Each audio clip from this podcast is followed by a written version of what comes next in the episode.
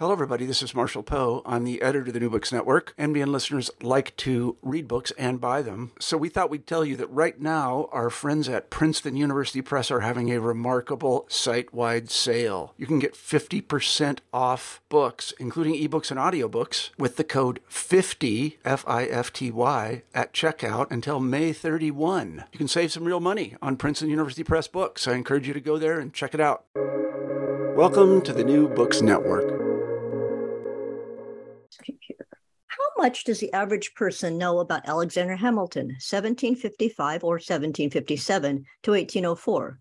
Would we have guessed that this hero of many fiscal conservatives wrote, A national debt, if it is not excessive, will lead us, will be to us a national blessing. It will be a powerful cement of our union.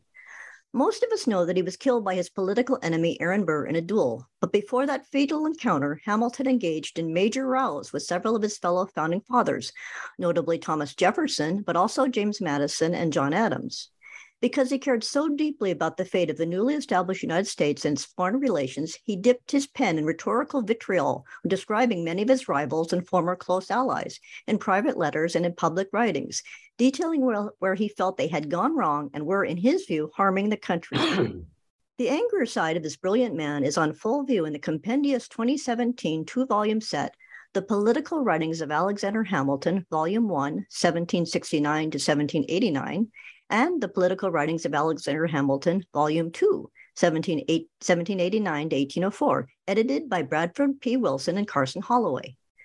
We are also afforded glimpses of the ambitious 14 year old clerk Hamilton vowing to better himself and longing for a war that might afford him the opportunity for just such advancement. We read the letters he wrote during the War of Independence, which brought him into the circle of George Washington. In that war, Hamilton served bravely and bitterly criticized the brand new Congress that oversaw and, in Hamilton's view, mismanaged the conflict. We are able to read the letter Hamilton wrote to his wife to be read in the event of his death in the duel and follow the public and behind the scenes campaign that, Am- that Hamilton led against Burr, which precipitated the fateful encounter. This collection of writings is probably best perused with a search engine at the ready so as to look up the members of the sprawling cast of characters in it, such as the many recipients of Hamilton's extensive correspondence, and to read about the origins of the many pseudonyms he employed. Example, Lucius Crassus. The documents are presented with little annotation, so some work is required by readers who possess little knowledge of the period. But because so much of the material encompassed is, rele- is relevant to our day, the investment of time is well worth it. Hamilton laid the groundwork for the legal and political environment we live in, and his influence is felt in everything from banking and government finance to hmm. libel and bankruptcy law to the structure and scope and powers of the, judici- of the judiciary. As a serving and former soldier, Hamilton took an active interest in the organization of the military and in veterans affairs, and played a vital role in preventing unrest in the ranks in the ranks in the unsettled days following the cessation of active hostilities with Britain in the Revolutionary War. He was deeply involved in the Citizen Genet affair and helped the young nation traverse tricky di- diplomatic terrain as France and Britain battled for supremacy. All of this is offered up in the book we're discussing today. The tone of the many letters, partisan policy papers, proto op-eds and governmental reports featured in the book runs, runs the gamut from ruthless ridicule to the coolly analytic, to bitter despair, to fury and contempt at what Hamilton saw as behavior damaging to the infant republic he loved. Hamilton took offense easily and wrote both voluminously and hot-bloodedly in his own defense. No spin doctors for him. Today, we will talk to Mr. Wilson about this important collection of the political writings of that rare combination of man of action and world shaping public intellectual that was Alexander Hamilton. Hello, everyone. My name is Hope J. Leman, and I am one of the hosts of the New Books Network. I'm talking today with Bradford, P. Wilson, one of the two editors of the 2017 two volume set, The Political Writings of Alexander Hamilton, Volume 1, 1769 to 1789, and The Political Writings of Alexander Hamilton, Volume 2, 1789 to 1804. His co editor is Carson Holloway. Thank you for joining us today, Brad. Well, thank you, Hope. I'm honored to to join uh, you and the New Books Network, which I'm a big fan of. Oh. Had, well, I mean, you've had so many of my friends uh, on to talk about their books. So many of these friends have been fellows in the James Madison program, which I have the privilege to serve at Princeton. And it's just uh, wonderful to see the platform you've given to all those wonderful scholars. Thank you. Oh, Well, I'll have to credit Marshall Poe, who is our our hmm. founder and our esteemed leader, and he is just a marvelous person. And he, cre- yeah, I, I agree. I created this wonderful platform, and I'm so grateful to him because it gives me the chance to talk to distinguished people like you. And you already precipitated my question because I was going to say, can you tell us about your academic home, the James Madison Program and American Ideals and Institutions? And you've done it. So we'll move on to the book then. Yes, yes. One thing I'd like to make clear to listeners is that the book is is not heavily annotated. You let Hamilton speak speak for himself, save for the last for the last pages of the second volume, which contains some dramatic accounts of the famous duel with Burr and tributes to him made in the immediate aftermath of his of Hamilton's death at Burr's hands, and then some tributes made years later by such luminaries as Alexander, as as Daniel Webster, speaking of in honor of, of Alexander Hamilton. You made clear in the introduction in your in, in the introduction to the book that you chose not to include Hamilton's contributions to the Federalist Papers, given that they are readily available elsewhere. Were there certain aspects of Hamilton's political writing, uh, political thinking that you wish to bring to light that you feel are little known? And what were your aims in editing the book? And do you feel that you accomplished those aims? I, I noticed it was kind of touching that you clearly admire Hamilton because you dedicate the book to him.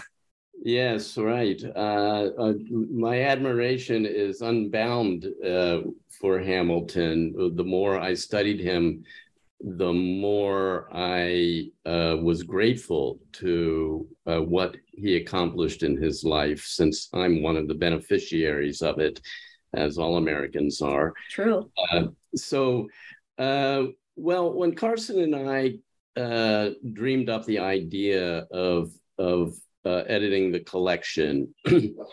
we, Carson had already written a book on Hamilton and uh, uh, Jefferson in the first term of the Washington administration uh, and, and their disagreements. Uh, and uh, that led both of us to think about doing the collection together.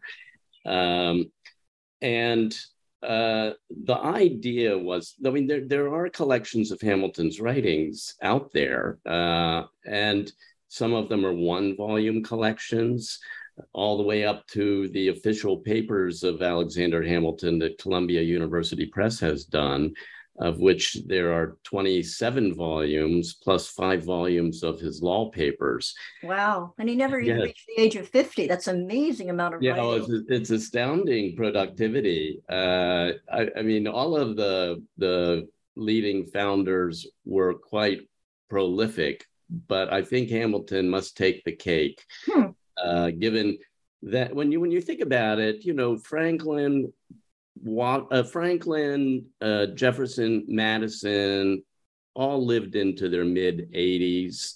Hmm. Uh, John Adams lived to be 90. Hmm.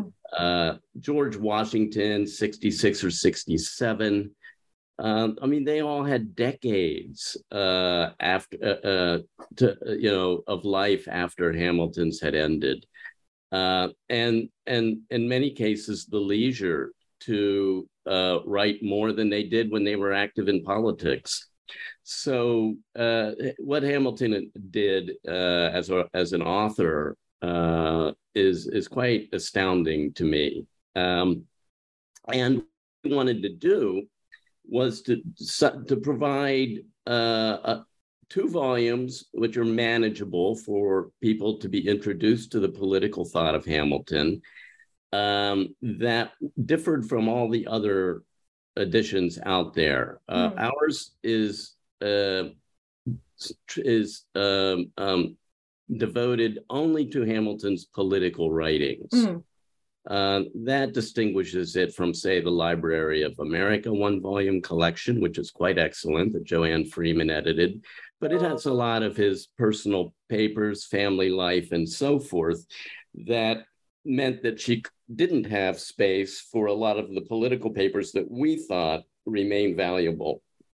And uh, and of course, the, seven, uh, the 27 volumes are a little much uh, to try to repeat. And so our task was to go through those volumes and and and find we had page limits and get it down to two volumes that uh, would present to readers all that we think is of enduring value in mm. the political thought of Alexander Hamilton, of value to uh, people of uh, all times and places, and particularly people interested in the founding of uh, great republics. And um, so, with that in mind, we read through all of his volumes, looking for Hamilton's reflections, which are evident on pages uh, on human nature, on the moral and political principles that govern uh, uh, human life, um, of the dangers that all nations, and in particular vulnerable republics like ours was, uh, face in the world, and how to prudently address those challenges. Uh, and then, of course, the domestic politics, uh, the rise of party politics uh, in the United States, the Jeffersonians and the Hamiltonians, uh, or the Federalist Party, as it's better known, and um, the beginning of American factionalism in the 1790s, which most of the founders thought was anathema to a sound, healthy republic. Uh, they feared, as Hamilton put it, that the only thing that republicanism has to fear is anarchy and faction. Hmm. Well, that's exactly what became dis- debatable in uh, the 1790s. Mm. Uh, and and and was represented in the development of two domestic parties, which had been regarded previously to their creation as dangerous factional elements in any republic. So we wanted to bring all of that to the forefront to see people. We were so used to party politics now, but that the founders looked at the history of republics and saw the development of domestic factions as the downfall of so many republics. Um, so that's worth uh, I think, addressing, thinking through, wondering if our parties are properly thought of as factions uh, or as something more benign, uh, let's say interest groups or something hmm. like that. Well in, well, in terms of, of tying it to the modern day, I was surprised that given that he's kind of, he's a, a lodestar of the political right, that um, I was surprised to read that he was so tax friendly and so national debt friendly. That seems counterintuitive to the image of, of Hamilton that on the, the man of na- national financial probity and, and, and restraint. Can you discuss that a little bit about? Because as I read, I sometimes he sounds like a FDR New Deal Republican or a Keynesian saying, "Oh, hmm. national debt is wonderful. It's actually beneficial, and its its spending is is is really been is is a is a marvelous thing." I, I was, or were you surprised yeah. by that, or or? Uh, well, not once I studied him more and and got a better grasp on political economy than I had when I began. and I, for people interested in this question of the benefits of I don't know if that's the right word, but the the, the legitimacy of of mm. public debt. There are two two. If I can recommend other people, I should be promoting my own books, but I'll promote other people's no, books. Please do that. Where the New Books Network is open to books of any kind. okay. Well, one is by uh, uh, John uh, Steele Gordon, and it's called Hamilton's Blessing. Mm. And which is a history of America's natural debt, but the first chapter or two lays out Hamilton's understanding of the problem and why he thought a national debt was a good thing to have. So I recommend Gordon. He's a very good uh, economic historian. Uh, that that's a good place to go. And the other is a wonderful volume that came out around the same time as Carson's and my volumes came out uh, titled Alexander Hamilton on Finance, Credit, and Debt by Richard Sylla and David Cowen, two eminent uh, economists uh, at NYU, Stern School of Business, where they have uh, they interweave their own commentary with selections from Hamilton's economic writings. And uh, it just uh, it was so helpful to me to get for somebody who's really untutored in economics mm uh, to learn from you know contemporary economists how uh, and put in the terms of contemporary economics at times what Hamilton was doing and thinking. So those are good books. Um, but as far as Hamilton's uh, view, I, I actually um, looked up before we got on together um, that quotation that you ended up uh, using in your introductory remarks. Hmm. Uh, where Hamilton said, you know, a national, what was it, a national debt, as long as it's not excessive, uh, is it renders it a national blessing. Mm. Yes, it's and, a uh, national debt. If it's not accessible, lead be to lead us will be to us a national blessing. It will be a powerful cement of our union. Yeah, powerful cement of our union. Um, now that has to be put in context uh, oh, it, I'm sorry. Did I take it wildly out of context then? Well, um, no, you, you not wildly, but um, we we have to we have to think about the the precarious position the United States was in at, right. in its beginnings. Uh, it's not like Hamilton invented a national debt. uh, the there's of course Great Britain had a huge national debt um, and had managed to fund it and was able to borrow money uh, driving up that debt in order to fight its wars with France and everybody else.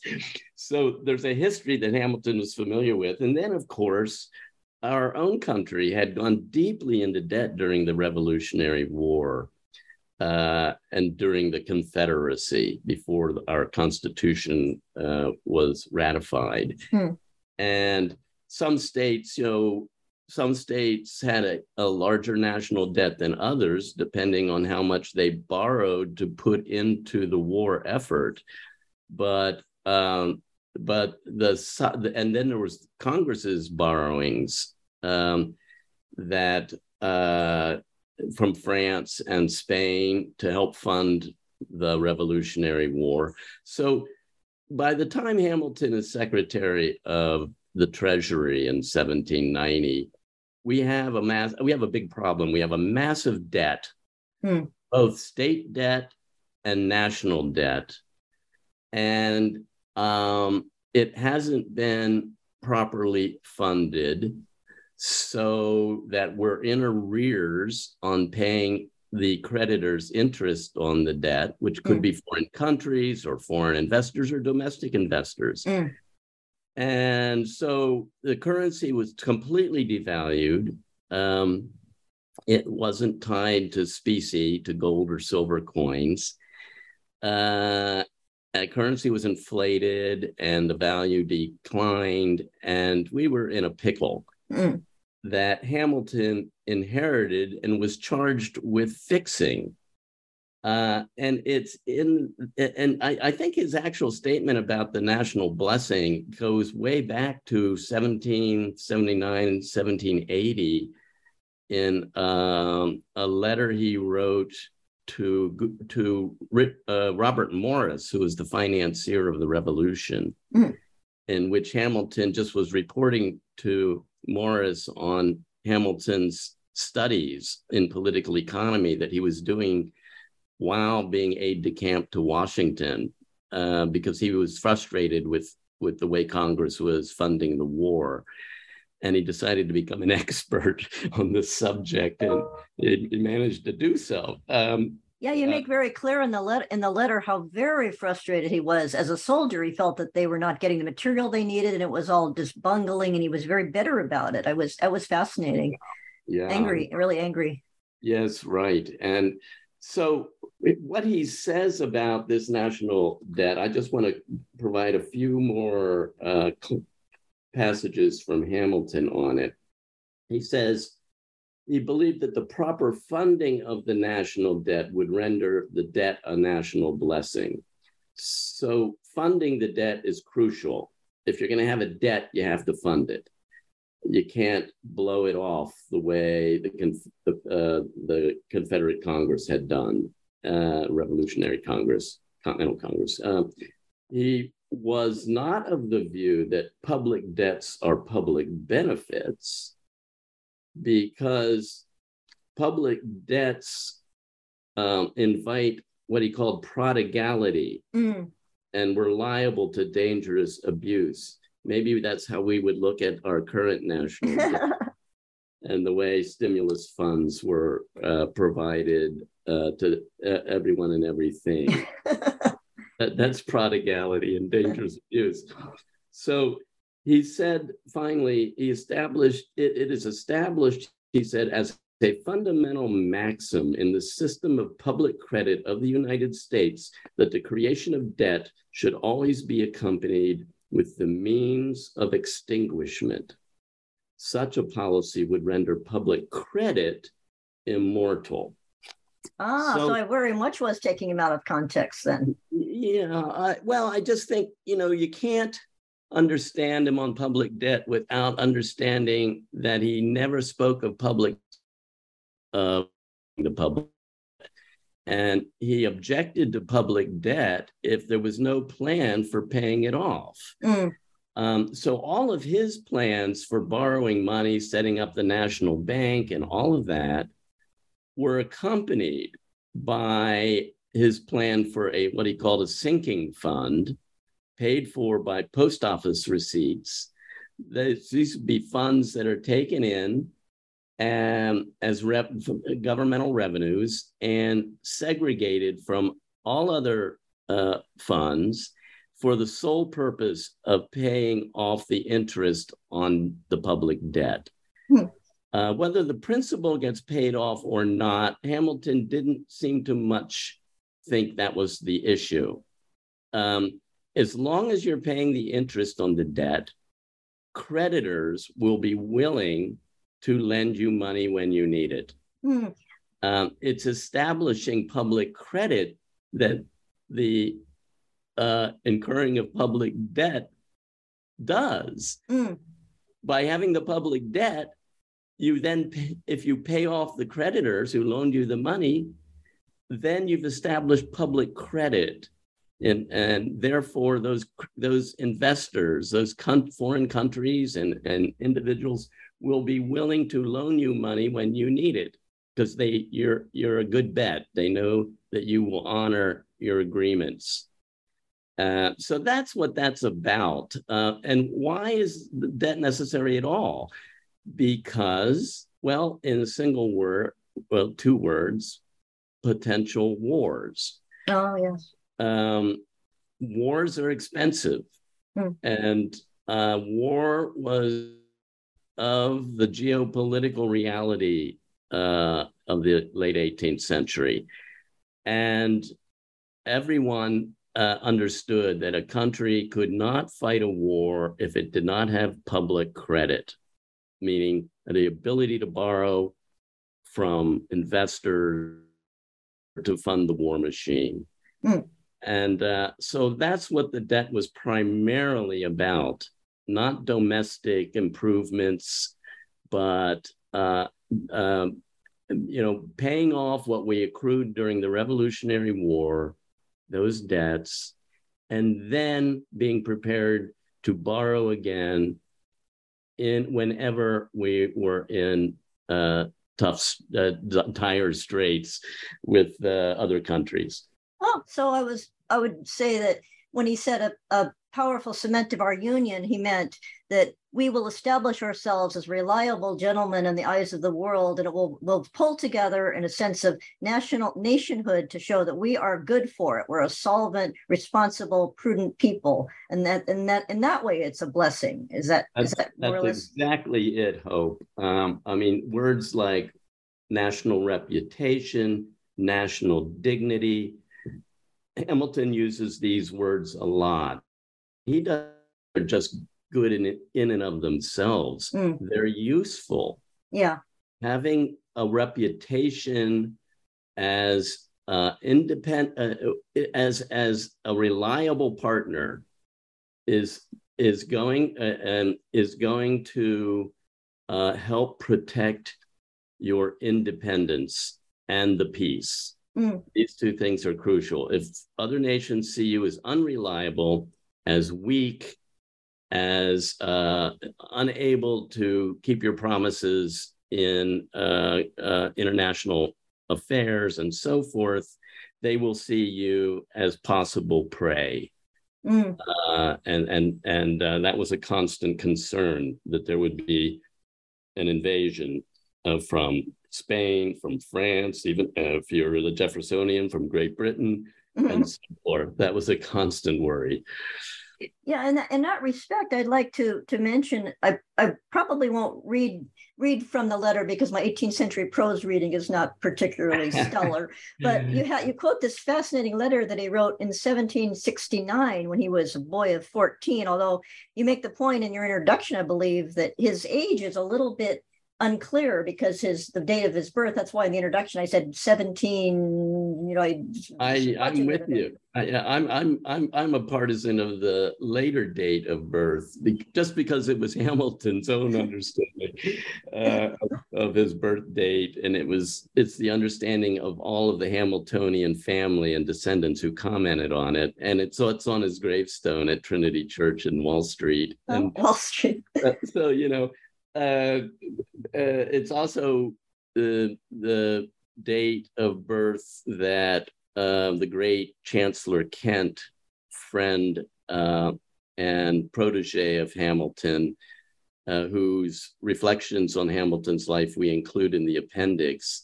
Hmm. Uh, it's also his understanding. So, you know, it's not crystal clear, but it, I would guess the letter you're talking about is written with a 12 year old hand. oh, interesting. So I called him 14 and you're putting him at 12. What's even more remarkable? 12, yeah, wow. just because by the time he's 15, he's winning awards for his incredible um, eloquence and uh, literary talents.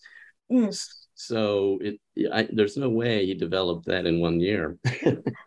well, it's interesting. You talk about his awareness of war even very early in his life. And I mentioned the letter because not only does it show him as extremely ambitious, although he plays it down, he says, Well, I, I want preferment, but I'm not actually going to, I don't deserve it at this point, even though it's a little disingenuous. But he talks about, he ends it, concludes saying, I wish there was a war because apparently he realized, and it's pre- amazingly prescient how he he sensed that he would that a war would benefit him in terms of his own preferment and and that he, that not not in a selfish way but he felt that he that is that he was skillful and, and able and and and as, as early as that he realized that things were leading towards war and that could you could you talk about his his boyhood and his awareness of the the international geopolitical situation at such a young age?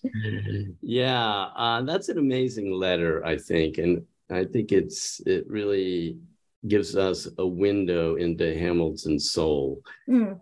Um, he's so young. He, by that time, is an orphan. Mm. Uh, his mother died when he was 11. his father had abandoned them uh, a few years earlier when he was eight, I believe. Um, and there he is on the Isle of St. Croix, which is now part of um, the U.S. Virgin Islands, but at hmm. the time was a Danish protectorate. Uh, he was born um, in a British uh, protectorate, uh, Nevis, not that far away.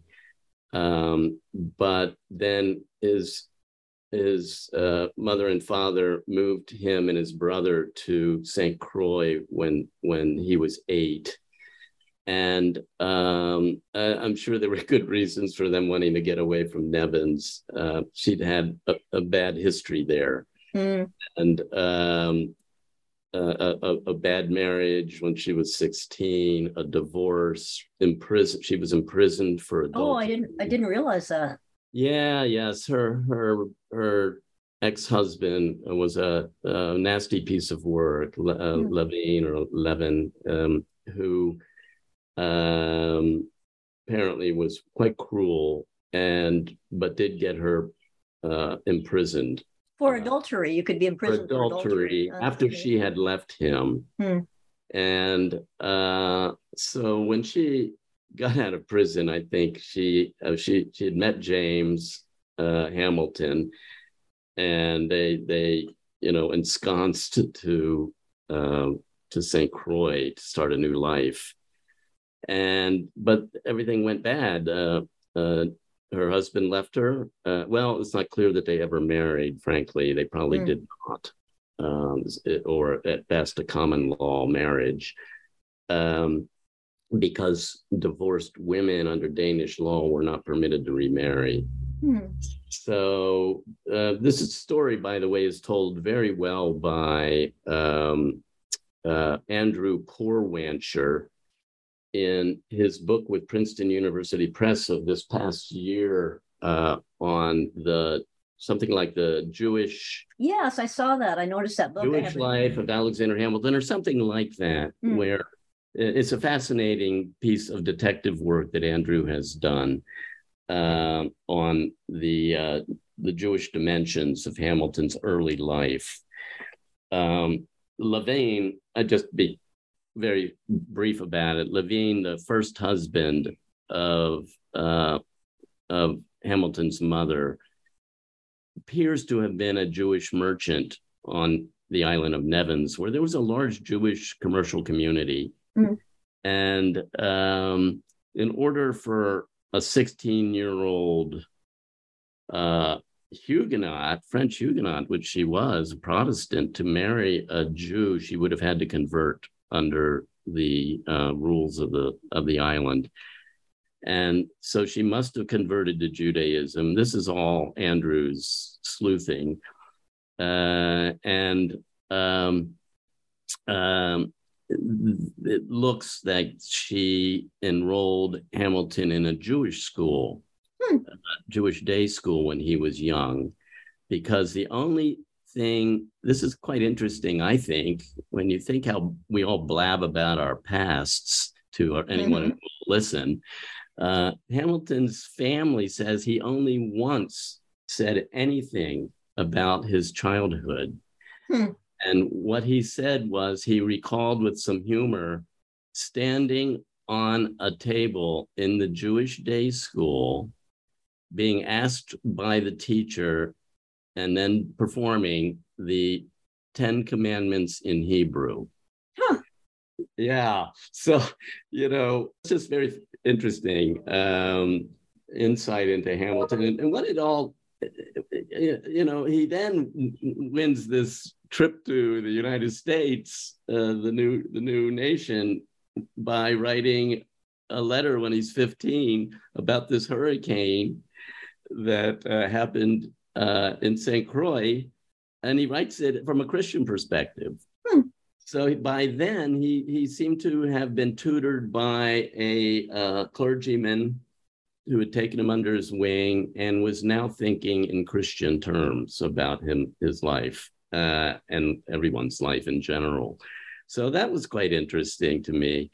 Um, but the thing about the letter to Ned Stevens, his young friend, is that first of all, it tells us something about the times, right? That to to advance yourself from nowhere, which is mm. where he was, required be, uh, some kind of heroism and yes, probably much. in war. Um, that's how people advanced themselves. And he understood that from probably from reading stories of other people having achieved that. And uh, so he says, I would never, you know, sully my character mm-hmm. in in, uh, to satisfy this ambition of mine to no longer be a groveling clerk. Hmm. But I'm going to do everything else I can to further my ambition. And that's when he says, I wish there was a war. And, and what's so interesting is he gets his war. Uh, he just happens to be sent by his benefactors to, um, to, to Boston and New York and gets well connected. And the next thing you know, He's uh, George Commander Washington's right hand man. Incredible story.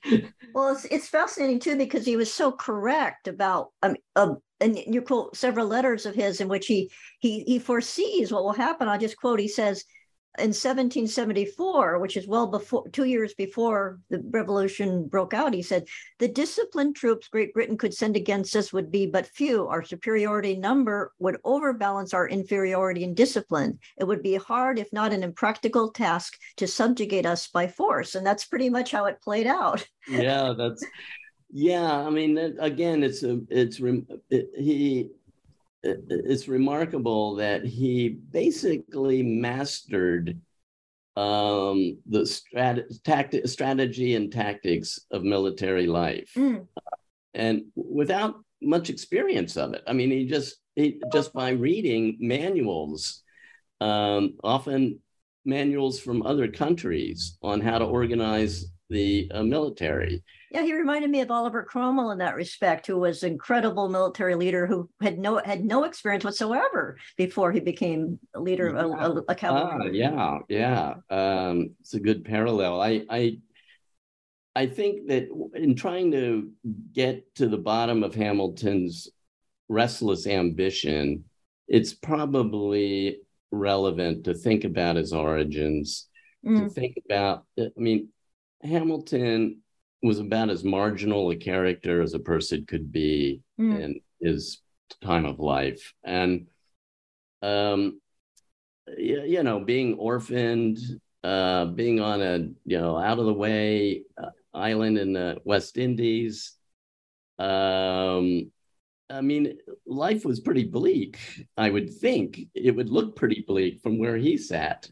Uh, but instead, you know, he turned it towards liberating himself from that life. And he had this, uh, uh, you know, one of his biographers refers to his tireless activity of mind. Mm. I think that's true of him. I don't think there was a moment, except when he was sleeping, when he wasn't thinking uh, and thinking about usually practical matters, political matters. Uh, he's not like Jefferson, the philosopher who probably is happiest when he's reading you know epicurus or or or uh, uh, uh, john locke or something uh, hamilton read all of that but with a purpose in mind beyond philosophizing it was always to put it to use in building this great republic that he had devoted his life to. His ambition is connected to it. His his dreams of being remembered as as someone who did great things is true. Um, so his patriotism was very, very strong. Mm. Um, he appreciated what other countries had achieved, uh, particularly Britain, but uh, his his heart was with uh, with the United States, as as was his uh, entire life's ambition. He never Hamilton never visited another country. Uh, I did after, not know that. That's fascinating. Yeah. No, he never left. Um, uh, George Washington went to Barbados when he was 15 and caught the yellow fever, I think it was. It's had a bad experience, and he never left the country after that.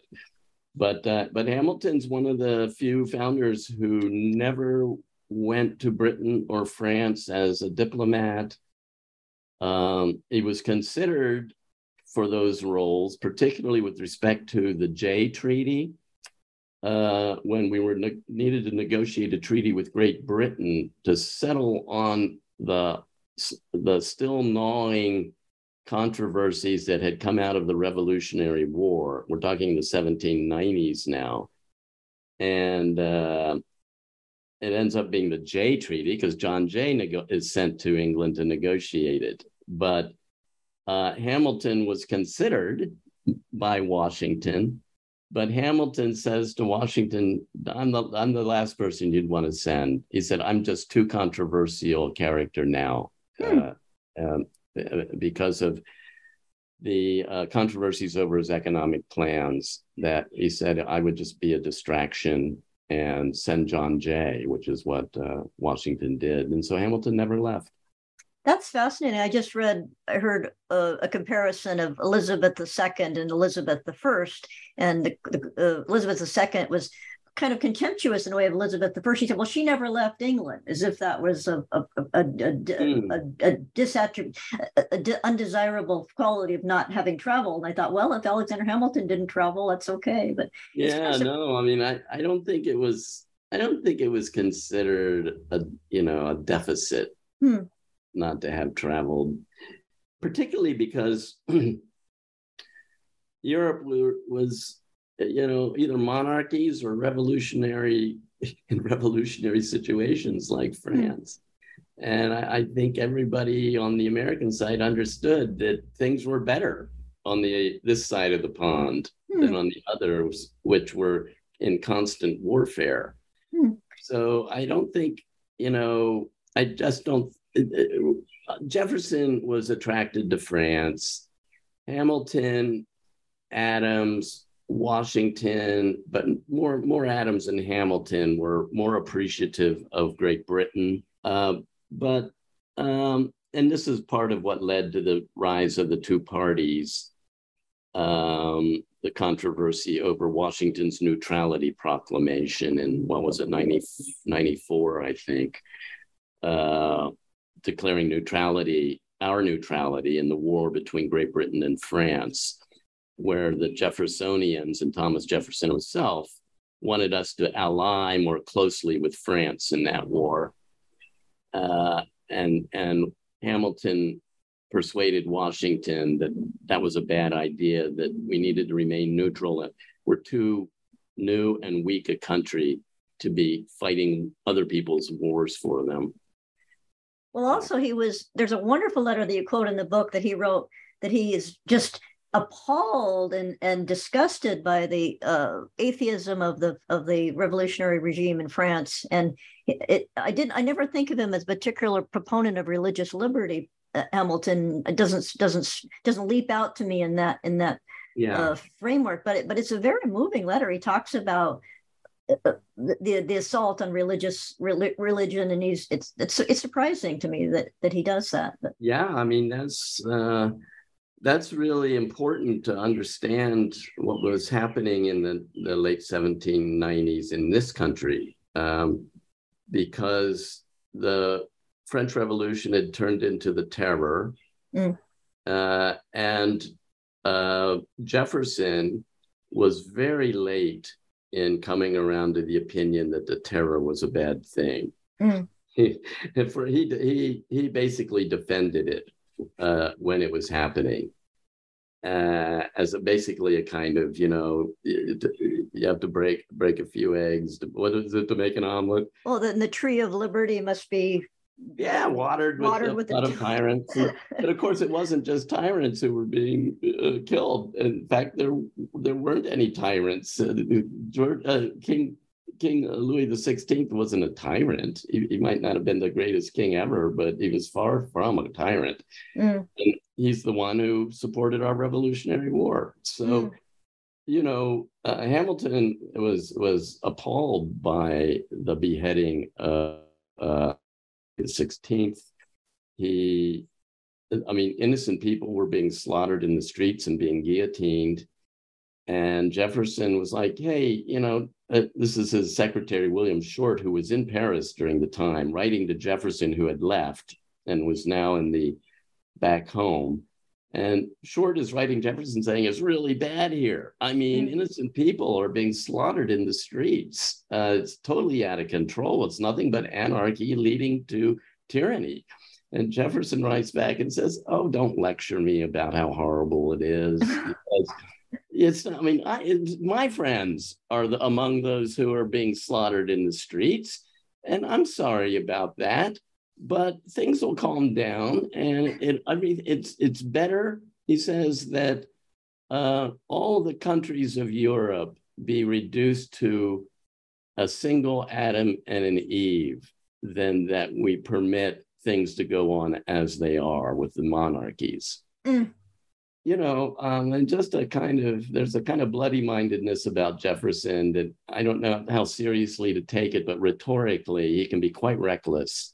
when talking about the uh, expenditure of human life.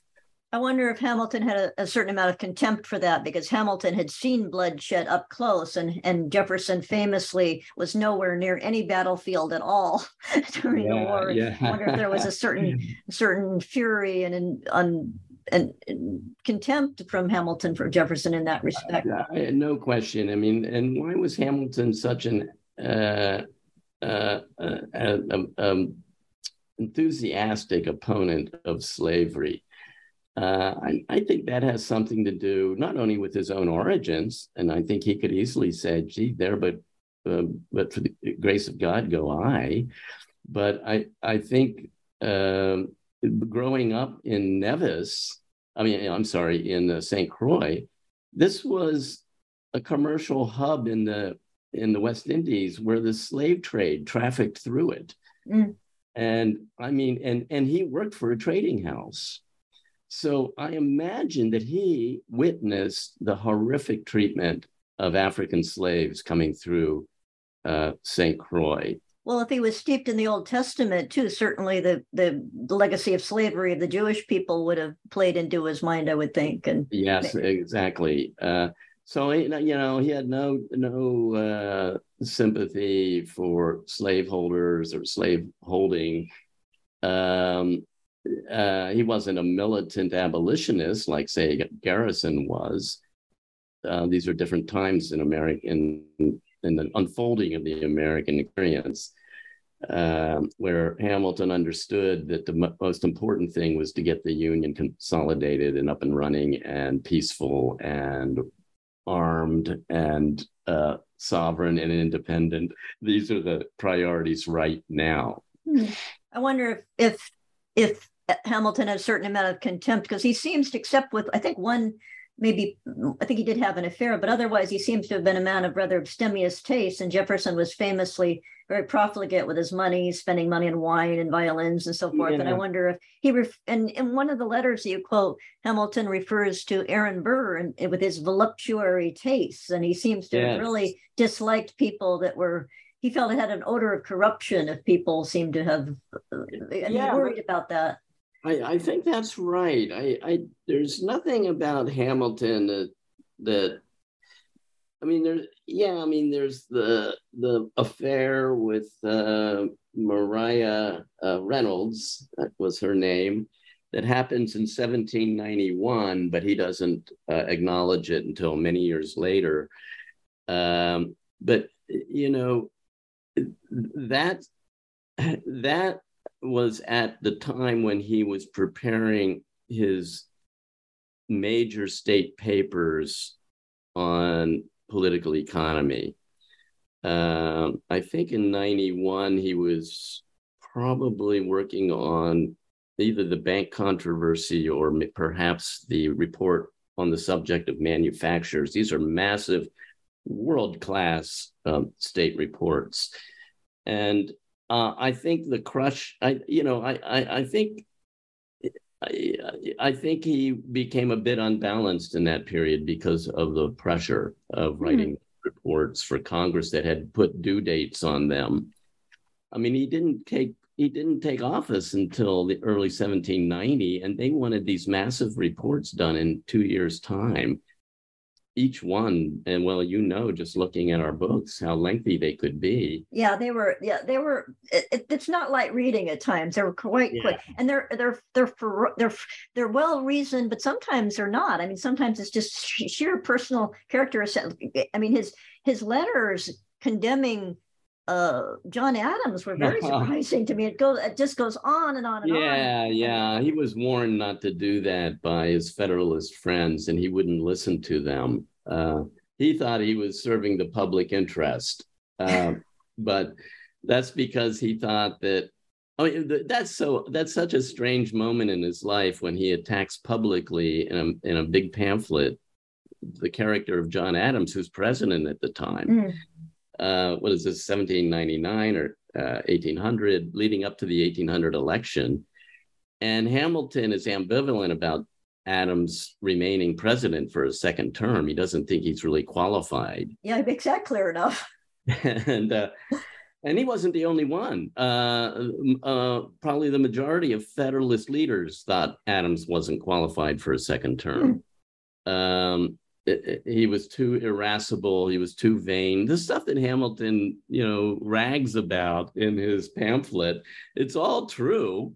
Yeah, it's that's true. Just that why are you doing this to the one person who can beat Thomas Jefferson in 1800? Uh, and it, it did I mean, Jefferson was just, and, and Madison were just, you know, delighted when that pamphlet came out. Well, there's uh, also this moving, well, m- moving in that they had worked closely together, but the attack on Madison is very startling to me that I thought, wow, mm-hmm. these were close, I'm not close friends, but were, what, were they friends or would you say they were? Yes, they I, yes, they were. They would have had to have been because they had done so much together, including writing the Federalist Papers together. Mm-hmm um, but you know, they had been in all the important political meetings leading up to the Constitutional Convention, and then they were there together. Uh, and um, you know, Hamilton says, "I would have never accepted the position of Secretary of Treasury if I knew Madison wasn't going to be with me on my proposals."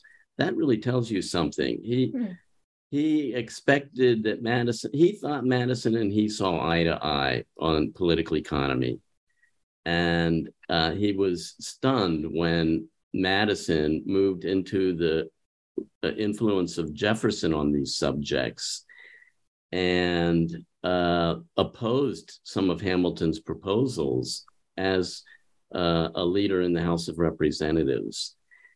Um, yeah, he took he took loyalty very seriously, and that he really seems to have been shocked, as you say. Yeah, it, it, Jefferson, he's more with Madison. He's genuinely perplexed. Mm. He, he, feels like I thought I knew this man, mm. and it turns out I didn't know him at all. Uh, he says he's a. I thought he was a, a simple, straightforward, honest character now I think he's a, a complex character of a dubious kind. Things yeah. like that, you know, where he clearly thinks I I was somehow, you know, misled. Yeah. Um, he, says that about Adams too, although he didn't. They're not close friends, but he says I misjudged him. he basically says, and here I thought he was a man of, of intelligence and balance, and he's just this this erratic little twerp. And yeah, that's right. With Jefferson, it was different because he never was close to Jefferson. They just hadn't had much to do with one another. Jefferson was in France uh, during the war. Uh, Jefferson was in France during the Constitutional Convention. So all the big moments leading up to the administration of George Washington, uh, Hamilton had no personal experience with Jefferson. And then they're thrown into the cabinet together uh, with Jefferson as Secretary of State. And, uh, you know, Hamilton, you might remember the letter where he says Hamilton, that Jefferson had drunk deeply of the French philosophy. Uh, when well, he that's was true. you know, so that's that's Hamilton saying Jefferson was uh, he was a, he was a, a, proponent of the French Revolution mm. and, and uh, is partly responsible for the terror. Mm. And uh, a fellow traveler. Yeah, French philosophy being atheist, of course. Mm. So um, so he regarded Jefferson as an atheist who had thrown in with what he calls the Jacobins, mm. which are the radical French revolutionaries who had representation in the United States among the Jeffersonian Republicans. And he just saw them all as a threat, the, the, the specter of anarchy uh, and factionalism he, that's what he saw in them. And the attack on the Christian religion in particular as their effort to um, do away with the moral restraints on political and individual behavior uh, that was leading to the kind of uh, slaughtering that was going on in France. Well, speaking of Hamilton's Christianity, at the at the end, I hope we have time. I'd like to read his letter to this letter to his wife when he's Yeah. believing he's he's just on the, the eve of his duel with with um Burr, but because he refers to ho- hoping that her Christianity will comfort her, but um Yeah. his his his his Christianity is was very tragic at the end, wasn't he? Because dueling was considered a sin within the Anglican Church, and he and was he denied Yes. denied a deathbed comfort at the end? Is that true? Or Well, they relented. The the the the minister relented. He came back Mm. uh, a second time, and Hamilton. He, he asked Hamilton to uh, repent his duel, and uh, Hamilton was, said he he did repent it. That he forgave Burr that uh, he had no hard feelings towards Burr and that sort of thing. And then they gave him communion, which I don't think was a regular thing for Hamilton. Uh, Hmm. I think that was kind of a deathbed uh, uh, communion. oh, okay.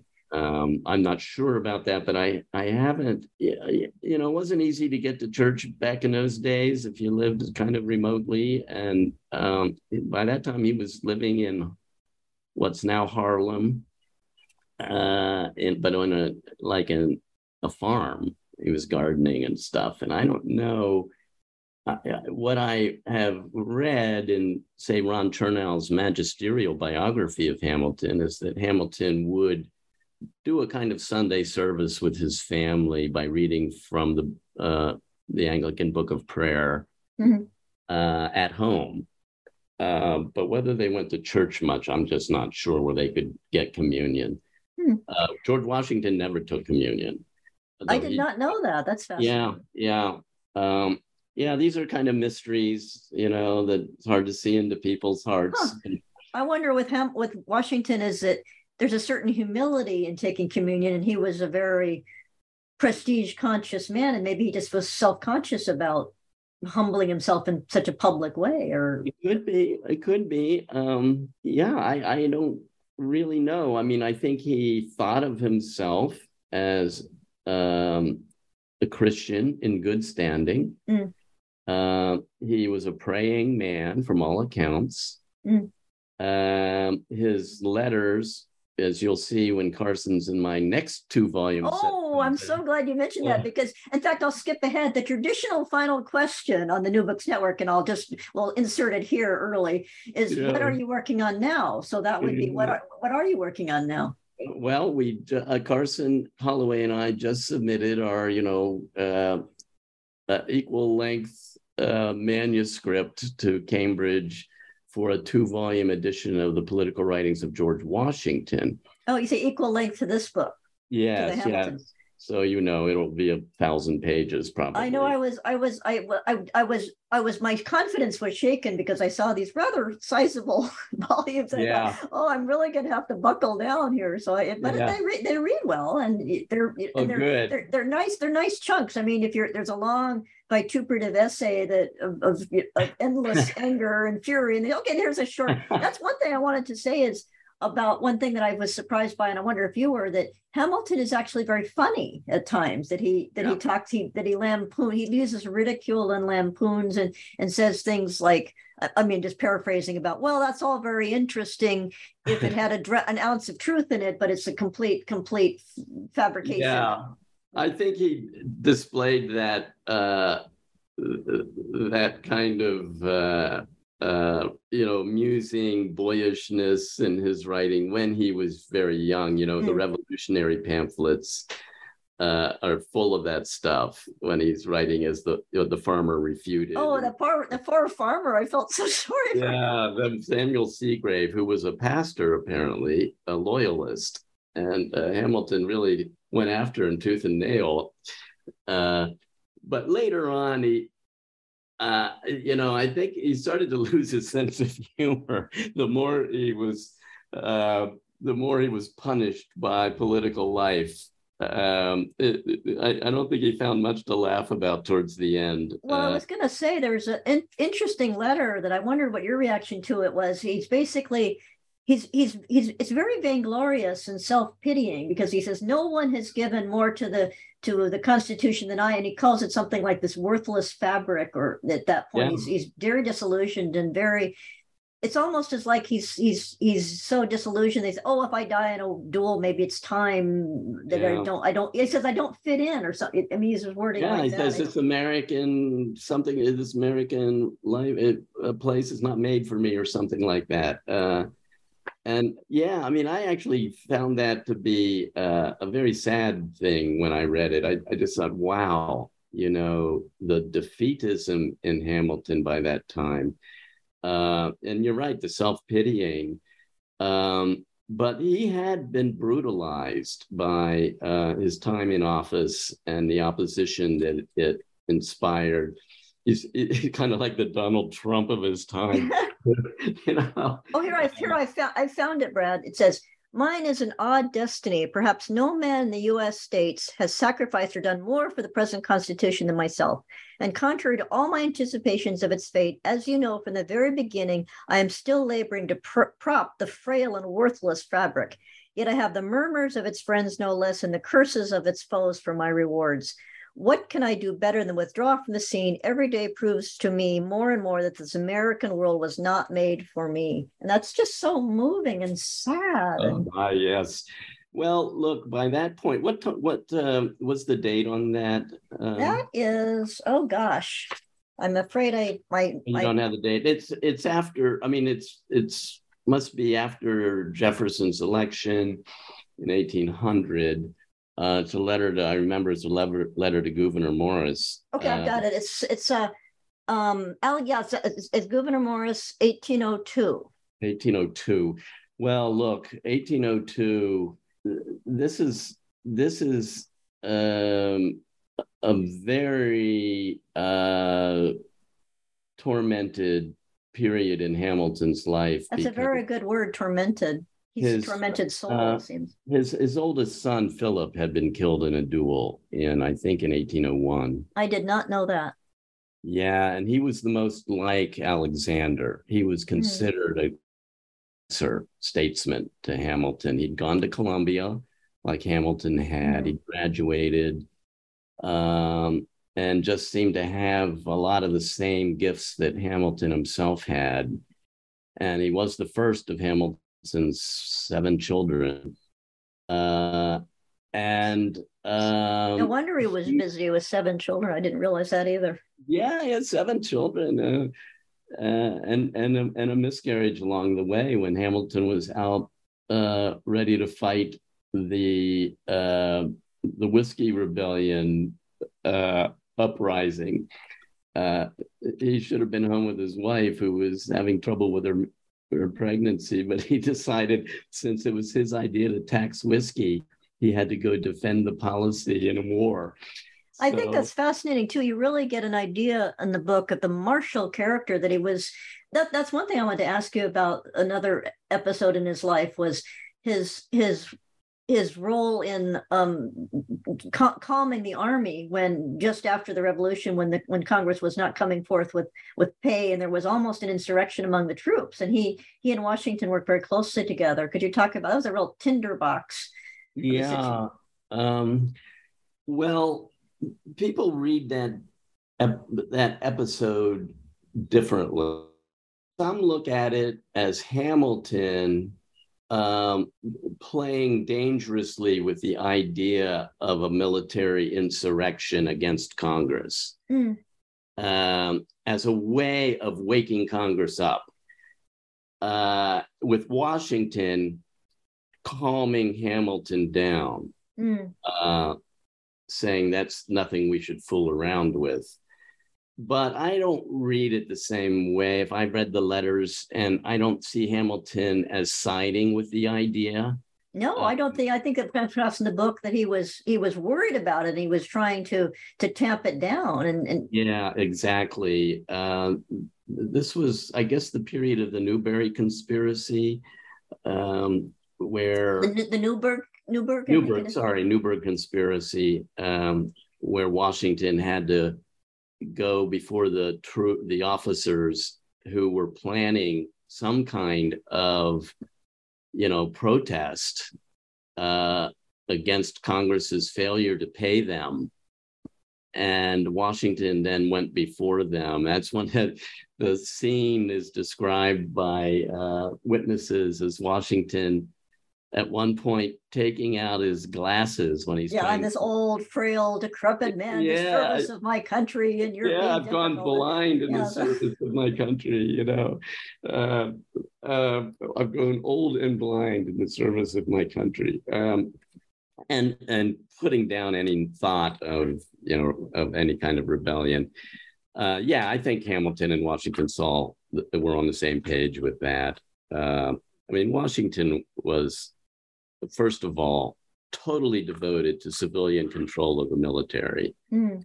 um, which is a marvelous thing. Uh, we don't realize how rare that is in human affairs. No. Uh, but it's uh, our tradition, and it goes back to Washington, um, where we wouldn't think of the military uh, trying to dictate uh, domestic or foreign policy to our elected representatives.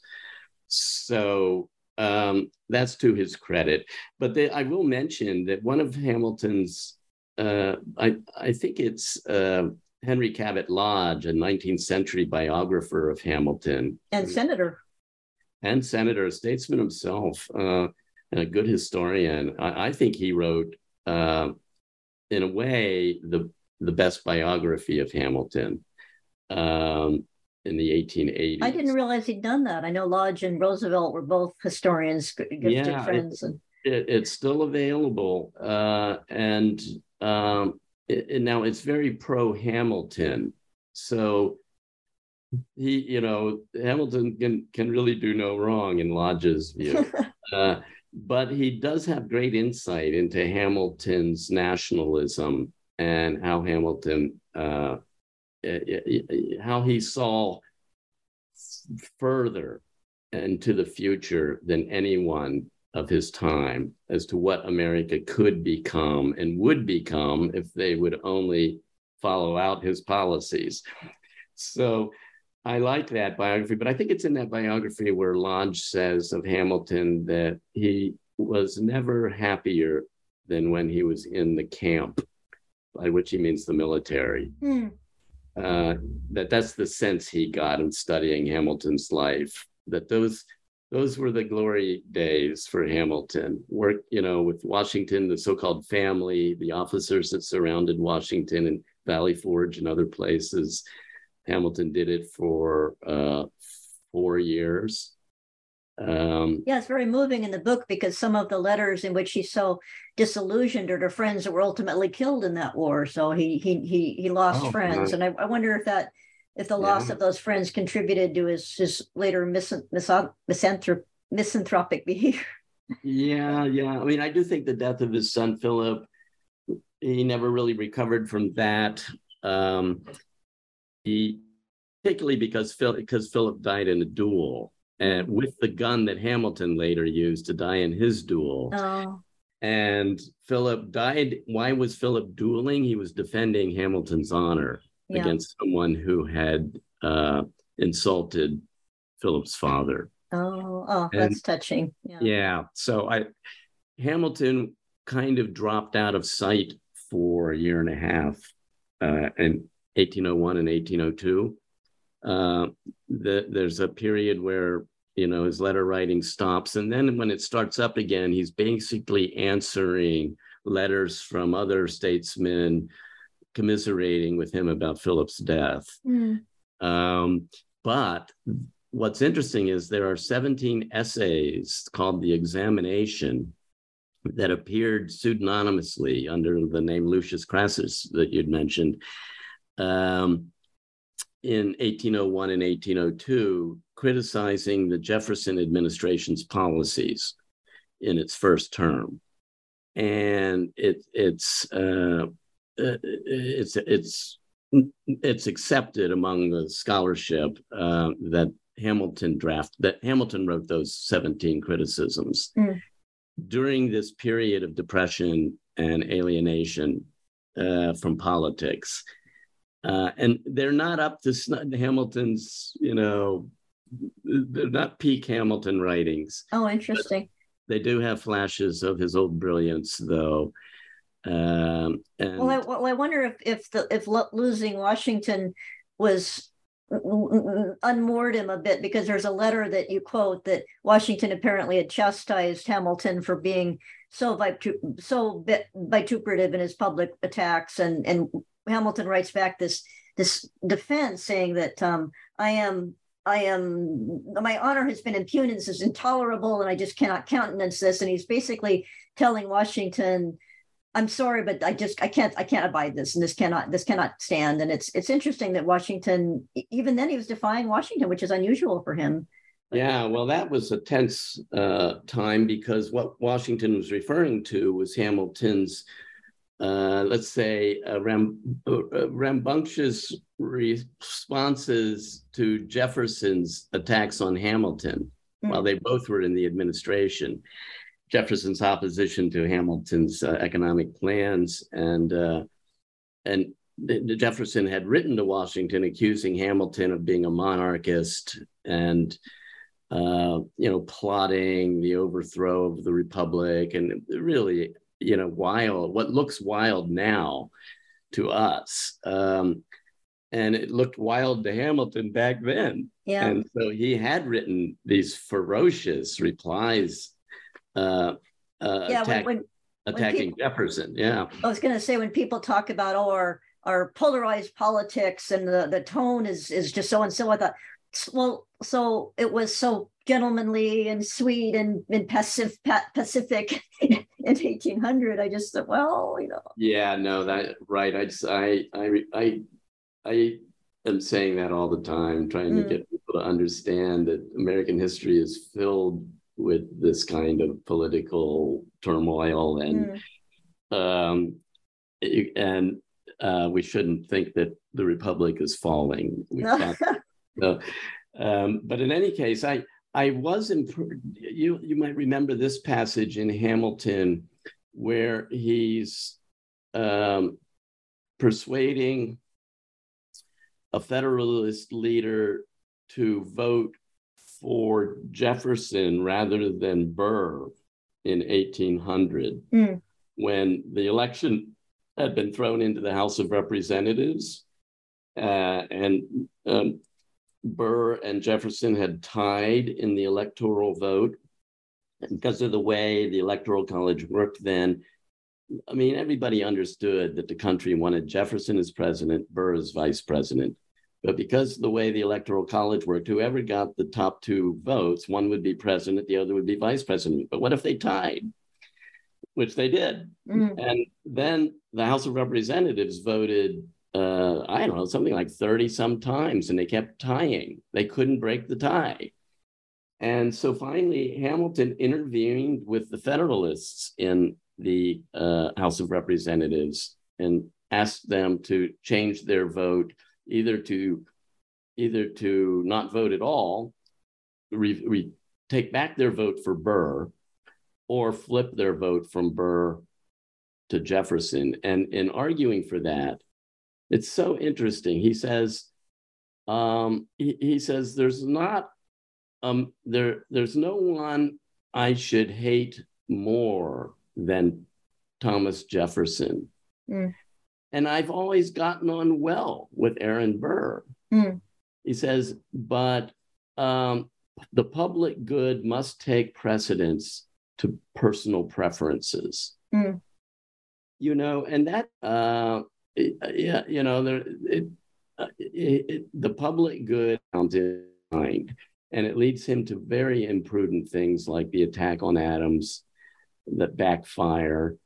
Um, but one thing you can say about the man that it, I'm not sure you can say this about too many of the very smart and clever founders is that he always said exactly what he was thinking. That, you know, he never pulled his punches. Uh, he, he, probably should have on many occasions. It would have kept him out of duels, for example. Mm.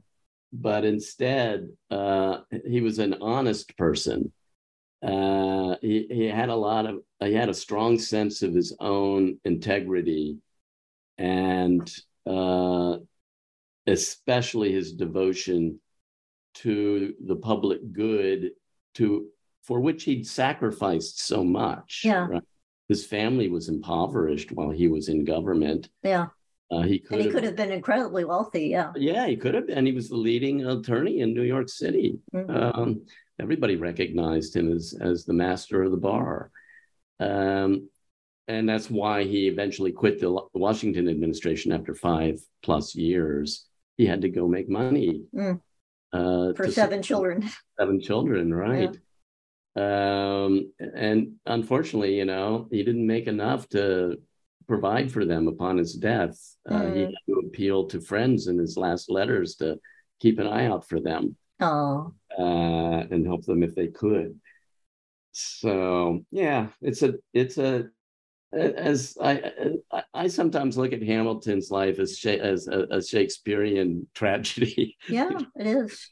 The arc, Uh, the arc of it is is amazing, and his insight into other people. That the letter about Burr is is is just clear that he saw into this as a dangerous person, and that's proved even after his after Hamilton's death. But Burr was a, a dangerous a menace. But Yeah, well, it's so interesting. I mean, Jefferson is a principled person. I don't agree with anything that he believes, but he's principled, and that's better than somebody who's unprincipled, who's totally unpredictable and do whatever it is it'll serve their interests.